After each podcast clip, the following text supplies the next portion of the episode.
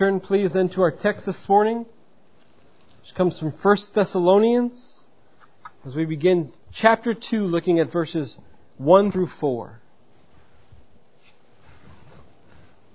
1 Thessalonians chapter 2, verses 1 through 4. Please then hear with me the reading of God's holy and inerrant word. For you yourselves know, brothers, that our coming to you was not in vain. But though we had already suffered and been shamefully treated at Philippi, as you know, we had boldness in our God to declare to you the gospel of God in the midst of much conflict. For our appeal does not spring from error or impurity or any attempt to deceive. But just as we have been approved by God to be entrusted with the gospel, so we speak not to please man, but to please God who tests our hearts. Thus far is the reading of God's holy word. Brothers and sisters, where has our boldness gone? Where has our boldness gone? You see, throughout the history of the Christian church, Christianity has been at odds with culture. We've been at odds with those who have despised the faith and the confession of the church and have sought to silence us through fear and through death. But it was in those times, and it was at those periods, when Christians stood up and they would not be silenced, and they would not renounce Christ, and they would not deny His Word. Right? And it was because of this boldness that actually helped to propel the Christian faith forward. Let me provide you with an example of what I mean as history records it, in the early second century, Christians weren't being persecuted in the sense that the, the Roman Empire wasn't going around looking for Christians to gather and to capture and to arrest. And this is because the emperor at the time, Trajan, didn't want to use the resources of the Roman Empire to go around capturing Christians for such a little crime, being a Christian. But what we do have record of is Trajan's correspondence with a bishop named Pliny the Younger. And in it we are told that what they will allow is for citizens, pagans, dissenters of the Christian faith to turn in Christians. Right? And in turning in Christians, then, Christians are asked to renounce the faith. They are asked to deny Christ. They are told by the, the Roman authorities to burn incense to the emperor. Right? to bow the knee to the foreign gods. And if they didn't do this, guess what? That was a grave crime then. That was a grave crime. And so if, if the Christian would say, yes, I will do all as you say, the Roman Empire would say, okay, go on your way. Right? But if they refused, they were put to death. They refused, they were put to death. And this is something that had happened actually to Ignatius of Antioch. I'm sure many of you are familiar with the name Ignatius. He was a a bishop of Antioch in the early second century. And so, we aren't sure exactly who brought the accusation against Ignatius of Antioch, but what we, we do know is that at this time he's writing against heretical doctrine. So it could have been someone he was writing against. It could have been a pagan who turned him in. But irregardless, he was captured, he was tried, he was condemned to death. And so as Ignatius is being brought to Rome to face his demise, he writes seven letters. He writes seven letters. And it is this letter that he writes to the church in Rome that really gives us an understanding of what his thinking was as he was going along, knowing he was going to face execution.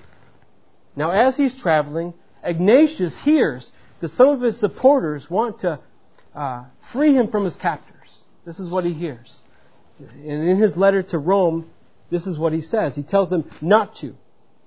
He tells the church of Rome, don't free me, rather pray for me.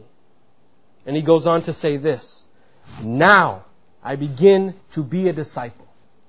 Right? I care for nothing, of visible or invisible things, so that I may but win Christ. Let fire and the cross, let the companies of wild beasts, let breaking of bones and tearing of limbs, let the grinding of the whole body and all the malice of the devil come upon me. Be it so. Only may I win Christ Jesus. Wow. right? Ignatius was unwilling to deny Christ even if it meant he lived. Right? Being a Christian, no matter the manner of death that Ignatius was to suffer, was a sweeter option for him than to live denying Christ. Right? And what happened by Ignatius' stand? What resulted in his stand in the stand of so many before him and after him? Right? Christianity explodes onto the scene. And it becomes the dominant religion of the Roman Empire, we're told, making up more than half of the Roman Empire by the middle of the fourth century. And so my point in recounting this story to you is to say that where has this boldness gone? Right? We are lacking this boldness today. Right? And it is this lack of boldness today that has resulted in a watered down Christianity. Right? A Christianity that is declining in numbers. A Christianity that is capitulating to society. Right? This is not the example we have from the Apostle Paul, is it? No. What does Paul say in verse 2? But though we had already suffered and been shamefully treated at Philippi, as you know, we had boldness in our God to declare to you the gospel of God in the midst of much conflict. See, Paul had boldness in the face of conflict, right? What is happening today in so many denominations is so disheartening. See, culture saying, you know, Christianity is misogynistic. Right? We, we treat women inferior. And so what so many churches try to do in response? No, we don't. No, we don't. Look, we've made, we've made women pastors. Right? Culture said Christianity is transphobic and homophobic. So what is the response of so many churches today? No, we're not. No, we're not. Look, we'll show you. We'll hang rainbow flakes from our churches. And we'll preach that God made you this way, even though Scripture says otherwise. Culture says Christians are anti-intellectual because we affirm a, a, a creation in the space of six days. So what do so many churches do nowadays? Right? They deny six-day creation and they affirm evolution. Culture says, you Christians, your worship is so boring and outdated. Right? And so, what is the response of so many churches today? Right? Well, we'll, we'll change our worship for you. We'll make it a concert. Right? Little to no preaching, and it'll just be song and worship bands. Right? That's what we've done today. Right? But you know what all this capitulating to society has done? It's harmed Christianity. It hasn't helped it. All it's done is blurred the lines of what true Christianity is and created a bunch of churches and church goers who have no idea what Orthodox Christianity is anymore. Right? They can't give you a coherent answer into what it is they believe, right? Or what the gospel is, or who Christ is. And that is not Christianity. And people see this. People aren't dumb. I was, this past week I was listening to a podcast. And the, the host of the podcast went to a Christian, uh, not to a Christian, I'm sorry, a secular campus. And he was going around asking students uh, what they thought uh, drove people to Christianity. And he came to this young woman and he asked her. And her response to her was, Well, I don't know what drives people to Christianity, but I can tell you what drives them away. And to sum up her answer, it is we've become less orthodox and more radical. Right? See, we think that if we change our churches, right, if we become like the world, that the world will look at us favorably. They'll like us, right? They'll want to, our numbers will grow, people will want to come in and join the churches. But it's actually the opposite that's taking place. Right? People who are curious about the Christian faith, especially younger adults, see what's going on and say, if this is Christianity, I want no part of it. Because what I'm seeing at these churches, I can just get from the world. I don't need to come to church for this stuff. Right? Because many of them were probably taught in some private school growing up, or maybe taught in semi-Christian homes, what the Christian faith is. And now they're going off to colleges, or they're becoming uh, you know, having young families, and they're going to these churches, and they're saying, they're not teaching anything that I learned as a, as a kid, and they want no part of it. Right? They want no part of it. And so if we hope to have any effect on the world, we must be bold. We must have boldness. We can't become like the world. We must remain the church. Right? Even if that means persecution and suffering. You see, Paul understood something that so many Christian leaders today do not. That being a Christian will cost you. It will cost you. And so we have to ask ourselves, do we count it a privilege to suffer for Christ? Do we count it a privilege to suffer for Christ? Ignatius did. Paul did. Right? Luther did. And you and I, as we sit here today, guess what? We don't really have it that bad, do we? We don't have it that bad in society. Right? We are able to gather today and worship freely. Right? We're able to send our kids to private Christian schools, and we're able to homeschool our kids if we like. But guess what? Maybe for young children here today, or for their children, that might not be the case. The way culture is going in 20, 30, 40 years, right? They might say to us, you can't talk about that topic in church, and if you do, you will lose your building. You will go to jail. They might say, guess what? You can no longer send your kids to private school, private Christian school, or even homeschool them. You have to send them to public school. And they must learn what it is the government wants them to learn. And so the question is, are we ready for this? Are we ready for this? You know, regardless though of the direction of culture, whether it's going pro-Christian or anti-Christian, we must be bold we must be preparing our children to be bold in the future if they want to have any impact. Right? Yet we must ask, where does this boldness come from? Right? What are the things we are to be bold about and why? And from these two questions derive our two points this morning. Right? The first point is boldness comes from our knowledge of God and the truth of the gospel message. Point one. Boldness comes from our knowledge of God and the truth of the gospel message. And our second point is boldness comes from a pure heart that desires to please God. Right? Point two. Boldness comes from a pure heart that desires to please God. Now remember here in chapter 2, Paul is beginning his defense of his ministry. There are unbelieving Jews and Greeks who are trying to undermine Paul's ministry here and trying to poison the well, so to speak. Right? They're trying to say, if we can defame Paul, if we can defame his, his uh, ministry and the minister, then perhaps we can get these, these Christians to turn away from Christ. Right? And because of the seriousness of this charge, and because of Paul's love for these saints, he defends his ministry. He tells them, no, brothers and sisters, you've seen how we acted amongst you. You've, you've seen and heard what it is we proclaimed amongst you. You know this isn't true. And so Paul begins by reminding them the effect that he had on them. In verse 1 he says, For you yourselves know, brothers, that our coming to you was not in vain. He said our coming to you did not have an empty effect. Right? You know it had a great impact upon you. He said, he also says, nor did we come to take from you. Right? We didn't come empty handed either. Rather, we came giving of ourselves to you. Right? These unbelievers were questioning Paul's motives. We aren't told exactly what it is that they were saying uh, about Paul, but the way that Paul's answering them in verses 1 through 4 gives us a hint of what their argument is against Paul, what those charges were that they were leveling against him. And so Paul says there, there was no selfish intent on our part because we came to you as we're suffering persecution. His motives are seen in the fact that although they're suffering persecution, he still came to them. He didn't cower and run and hide. Rather, they came to help and aid the Thessalonians as they're being persecuted. Right? And that is the very opposite of selfishness, isn't it?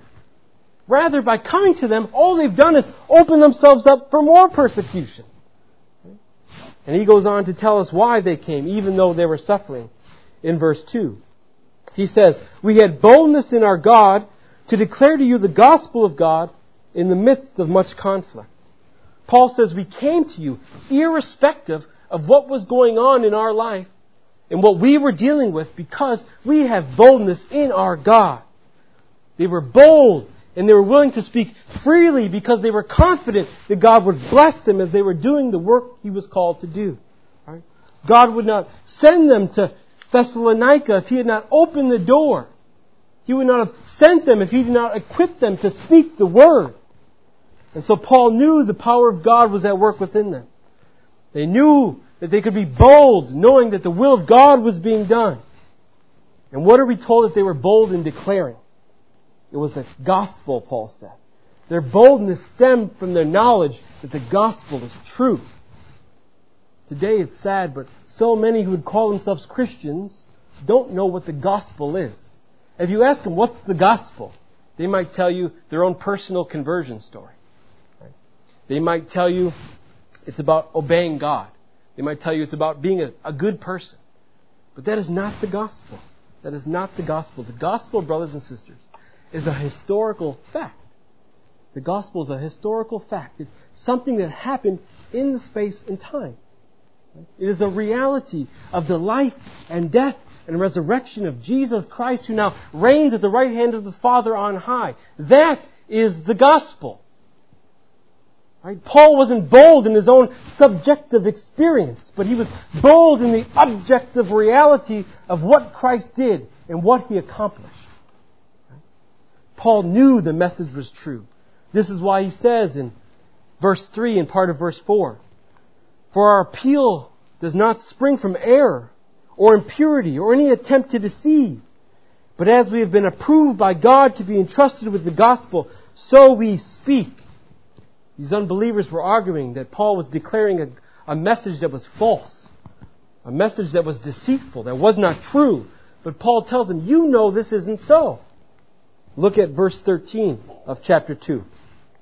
Paul said, And we also thank God constantly for this, that when you received the word which you heard from us, you accepted it not as the word of man, but as it, what it really is, the word of God, which is at work in you believers.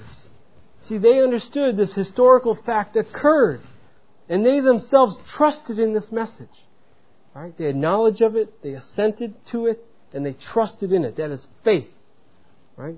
They trusted in Christ and what He accomplished. Yet Paul also reminds them that they know this message is true because it was at work amongst them. Remember what we read last week. They turned from idols to God. Not only did they turn from idols to God, but they turned from idols to God to serve this God. And so they had experiential knowledge that the gospel was true. Not only that the gospel was objectively true, a historic fact, but they subjectively had experiential knowledge that it was true. You see, this is what I'm saying. The gospel is objectively true, and it's true whether you have subjective experience or not. But as Christians, we are promised to experience Christ. We are promised to experience Christ. And so this is another way in which we know that the promises of God are true and for us. Right? We believe them because they really happened. Yet, our faith is bolstered and it grows in the fact that we are experiencing what Christ promises. Right? We are experiencing the effects of that faith. And boldness is one of those effects. It was that boldness that allowed Stephen to stand before the council and to proclaim the gospel, even though he was to be stoned. Right? What does Stephen say in Acts chapter 7 verse 51? You stiff-necked people, uncircumcised in your heart and ears, you always resist the Holy Spirit. As your fathers did, so did you. Which of the prophets did your fathers not persecute? And they killed those who announced beforehand the coming of the righteous one, whom you have betrayed and murdered. You see, Stephen didn't remain quiet. Stephen didn't shut his mouth. Stephen didn't speak cowardly to the council and say, well guys, this is, this is my truth. Maybe it's not your truth. Maybe you have your own truth. Isn't that what we hear so often today? This is my truth, and that's your truth. But Paul isn't saying what is just true for Paul. Right? Christians, especially ministers of the gospel, aren't declaring what is just true for us. Men and women wouldn't be dying for a truth that is just true for them personally, which is no different than the truth of their neighbor who's an atheist. No, they were willing to die for a truth that is truth for all. That Christ came, that Christ died. That is a fact that cannot be denied. And that apart from God's saving grace, apart from faith in the Son of God, you will die in your sins. This is the message that we must proclaim boldly to the world. And so if you are unwilling to, with this boldness, declare this message, you must ask yourselves, who do I seek to please? Do I seek to please men or do I seek to please God? Do I seek to please men or God? Right here then is our second point of the morning. Paul says in verse 4, But just as we have been approved by God to be entrusted with the gospel, so we speak not to please man, but to please God who tests our hearts. You see, Paul's boldness to declare this message sprang from a, a pure heart that was desirous to please his Father in heaven. This is the problem with church today. We have become people pleasers. We've altered the message of the gospel to make it palpable for society. But you see, that message, brothers and sisters, has no power. That message has no power. That message is the cause of people walking around today believing they're Christians when they're really not. Right? And who gave us the right to do that? Who gave us the right to alter the message? It's Christ's message. It's not ours. We don't have the right to change it. But rather, we have been, as the church, entrusted with the message. And what a glorious privilege we ought to look at that with. And what care we ought to take in protecting the gospel. As Christ's chosen servants. We have been chosen with this message to declare to the world, and so we must not change its message. It's not ours to change. Let me give you an example of what I mean. Let's say you signed a contract with a contractor. Right? And you say, I want my bathroom to be remodeled. Uh, I want this tub to be ripped out, and I would like a shower stall, and I want some vinyl flooring, please, with a, a small vanity. And you hand him the keys, and you go on vacation, and you come back two weeks later, and the contractor's tore out walls, he put a whirlpool tub in, there's no shower stall, and he has some checkered ceramic tiling on the floor. What would your response be? You would say, You have no authority to do what you did. Right? It's my house. It's my money. This isn't what I said. Right? This is in fact what is going on today. God gave us this message. It's His message. He's enlisted us to go to the world and, pro- and to proclaim this message. And yet there are those with the goal to change the message. But it's not theirs to change. Right? But that's because they care to please men and not God. But this was not so with Paul and the disciples. Because Paul recognized that this gospel, the gospel that they've been given, has power in it because it's that very thing. It's God's gospel. It's God's gospel. And so that is the message we must declare with boldness, whether the world approves of it or not. Remember in chapter 1 verse 5, Paul says he knows that the saints were chosen in Christ because the gospel came to them not only in word, but in power and in the Holy Spirit and with full conviction. If we hope, brothers and sisters, that any impact on the world, right, we have to stop trying to please men and women and make it our sole responsibility to please God.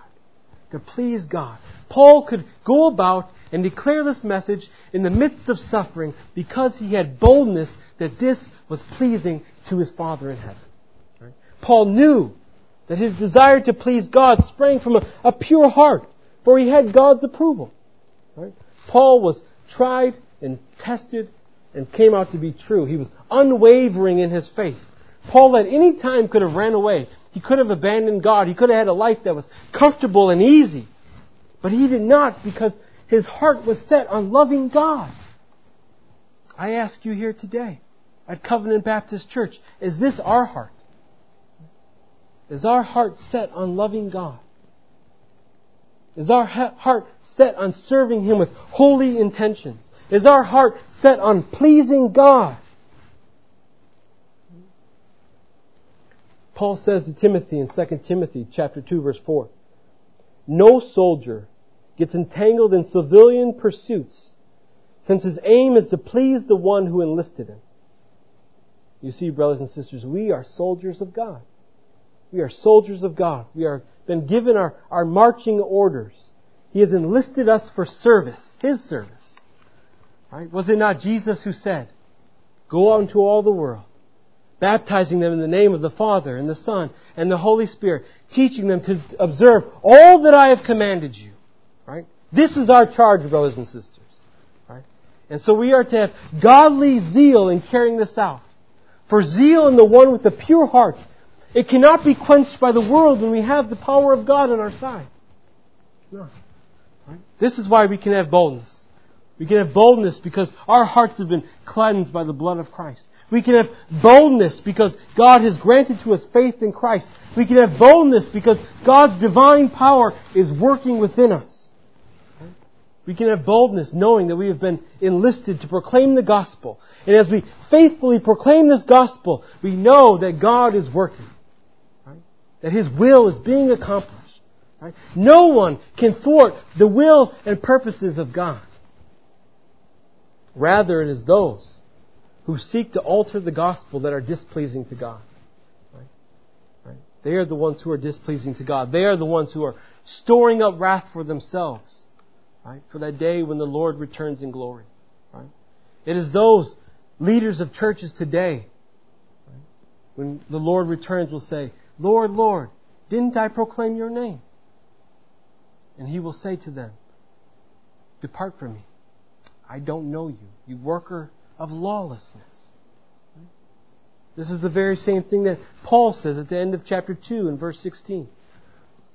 That they've hindered us from speaking to the Gentiles that they might be saved, so as to always fill up the measure of their sin. But wrath has come upon them at last. See, today they've perverted the gospel. Right? They've perverted the gospel. They've shut out, the, shut the doors of the kingdom of so many of their of their listeners there, right? In in perverting this gospel. But they will have their due recompense at God's appointed time. And so, as we draw to a conclusion, brothers and sisters, I hope we have seen this morning that if we desire to have any impact on the world, we must not become like them. Right? This is the problem that's plaguing Christianity today. And so, in order that we ourselves don't fall into that pitfall, as so many good intentioned people have done, we must remain having boldness.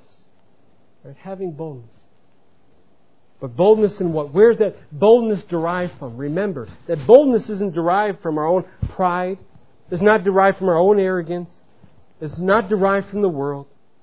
But rather it's derived from who we know God to be. He is truth. He is wisdom. He sent His Son to die for the sins of all those who would believe in Him. Right? We can also be bold, brothers and sisters, because we know the message we declare is true. The gospel is the proclamation of what Christ has done in history. And knowing this saving message to be true, right, it should be our desire to go forth and to faithfully preach this message to all in hopes that God would save all those sinners who are in need of His grace. Right? If we care for people, brothers and sisters, we will not alter the message. We will not alter it. It is those actually who alter the message that demonstrate their lack of care for their neighbor. See, they think they're doing something good for people by altering the message, by making it easier for someone to come and follow. But what they're doing is showing hatred to their neighbor, not love. Rather, it is us who are loving our neighbor. Right? What does Proverbs 20, 27 verse 5 say? Open rebuke is better than love concealed. Right? When we declare the pure and unadulterated gospel, we are loving our neighbors. We are loving them. For the power is in the preached word that God has enlisted us to proclaim, and in no other message than that. Don't think that we're smart, that we can conceive of a message greater than what God has given us to tell the world. Right? And so as people approved by God, whose hearts are pure and desirous for God's glory, we can be bold as we preach the gospel knowing that this pleases our God who is in heaven. And I ask you, what greater motivation do you and I need than that? Please bow your heads with me. Father, we thank you for the truth of your word. We thank you for your Son who you sent to die upon the cross for our sins. We thank you for the Holy Spirit who indwells the believer and teaches us and applies all of Christ's saving benefits to us. Father, we pray this day that the Spirit would apply what we have learned today to our hearts and our minds, that we might live it out this week and going forward, that you might grant to us greater boldness, greater courage, that we would not cower in fear against uh, culture and society and their pressures, but rather we would speak boldly, knowing who our God is and the importance of this gospel message going forth. For the power is in the message. And so please, Father, teach us to understand this and to declare this with boldness. And we ask all this in Jesus' name we pray. Amen.